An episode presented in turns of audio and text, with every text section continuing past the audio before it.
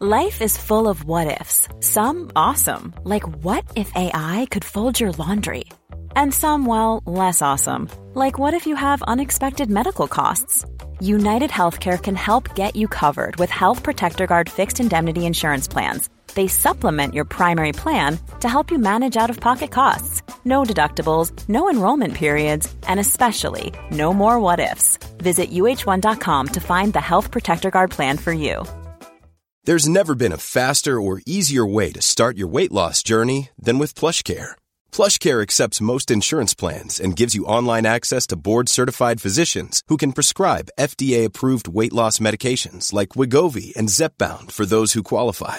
Take charge of your health and speak with a board-certified physician about a weight loss plan that's right for you. Get started today at plushcare.com slash weight loss. That's plushcare.com slash weight loss. plushcare.com slash weight loss. Hey there, it's Michelle Norris. I'm host of a podcast called Your Mama's Kitchen. When I travel, I'm usually looking for a way to find a taste of home when I'm not at home. And one of the things I love to do when I am at home is entertain. And Airbnb allows me to do that. When I was in California recently, I rented a house that had a great kitchen. And when we were sitting around the table, we were all thinking, we're in someone else's house. Someone could be in all of our homes as well. If you have a home, but you're not always at home, you have an Airbnb. Your home might be worth more than you think.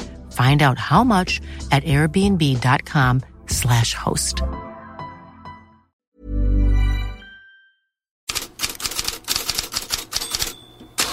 God morgon, Arsenal-stjärnan Bukayo Saka pratar om att han kände lukten av blod mot West Ham igår och tränare Mikael Arteta fyllde på med att säga citat vad jag känner lukten av är ett lag som blir bättre och bättre. Slutcitat. Kort sagt, Arsenal har titelvittring efter gårdagens storseger. Man är nu bara två poäng efter Liverpool. Ben White. Oh, Odegaard and Trossard left it for each other. Oh, what a finish from Declan Rice! 6-0 to Arsenal. A superb strike from Declan Rice, his fourth of the season. Hela 6-0 till Arsenal alltså och West Ham förödmjukelse fullbordades av att ex-stjärnan Declan Rice gjorde det sista målet som ni hörde där. Publiken lämnade arenan i stora skaror redan i halvtid och West Hams tränare David Moyes har förståelse för det, men påminde också om goda tider. Especially this club, who people know a lot more about than me. Uh, I came back twice to keep them out of relegation. Uh, there's always going to be bad times. And it was only three months ago we were having probably the best time West Ham have ever had. And let's be fair, probably the last three years has probably been as good a time as West Ham's had. Sixth, seventh in the league, semi final of Europe, you know, a final of a European competition.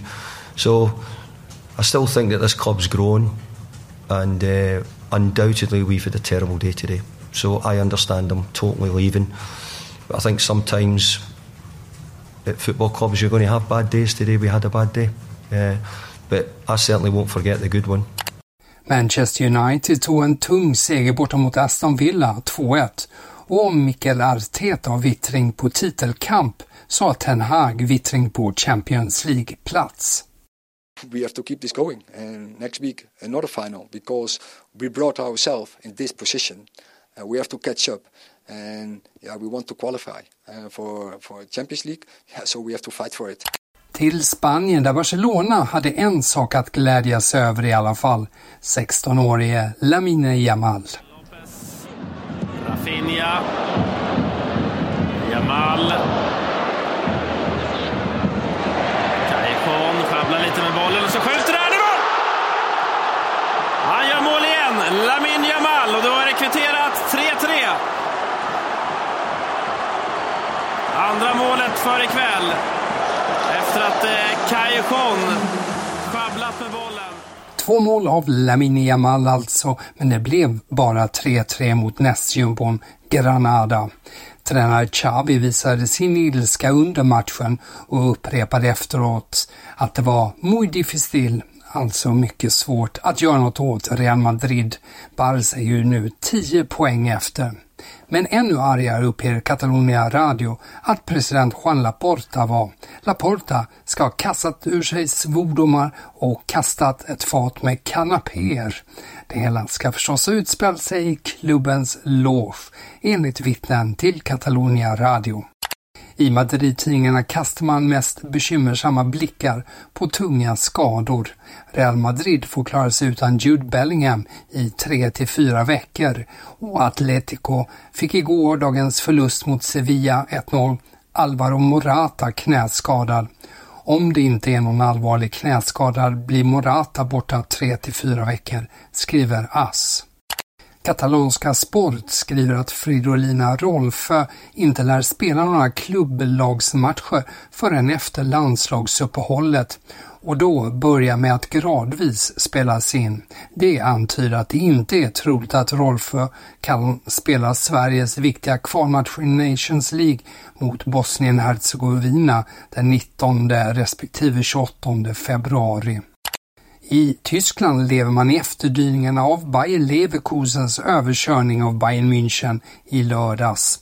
Sky Sport skriver att Bayerns tränare Thomas Tuchel sitter säkert till säsongen är slut och att det blir utvärdering då.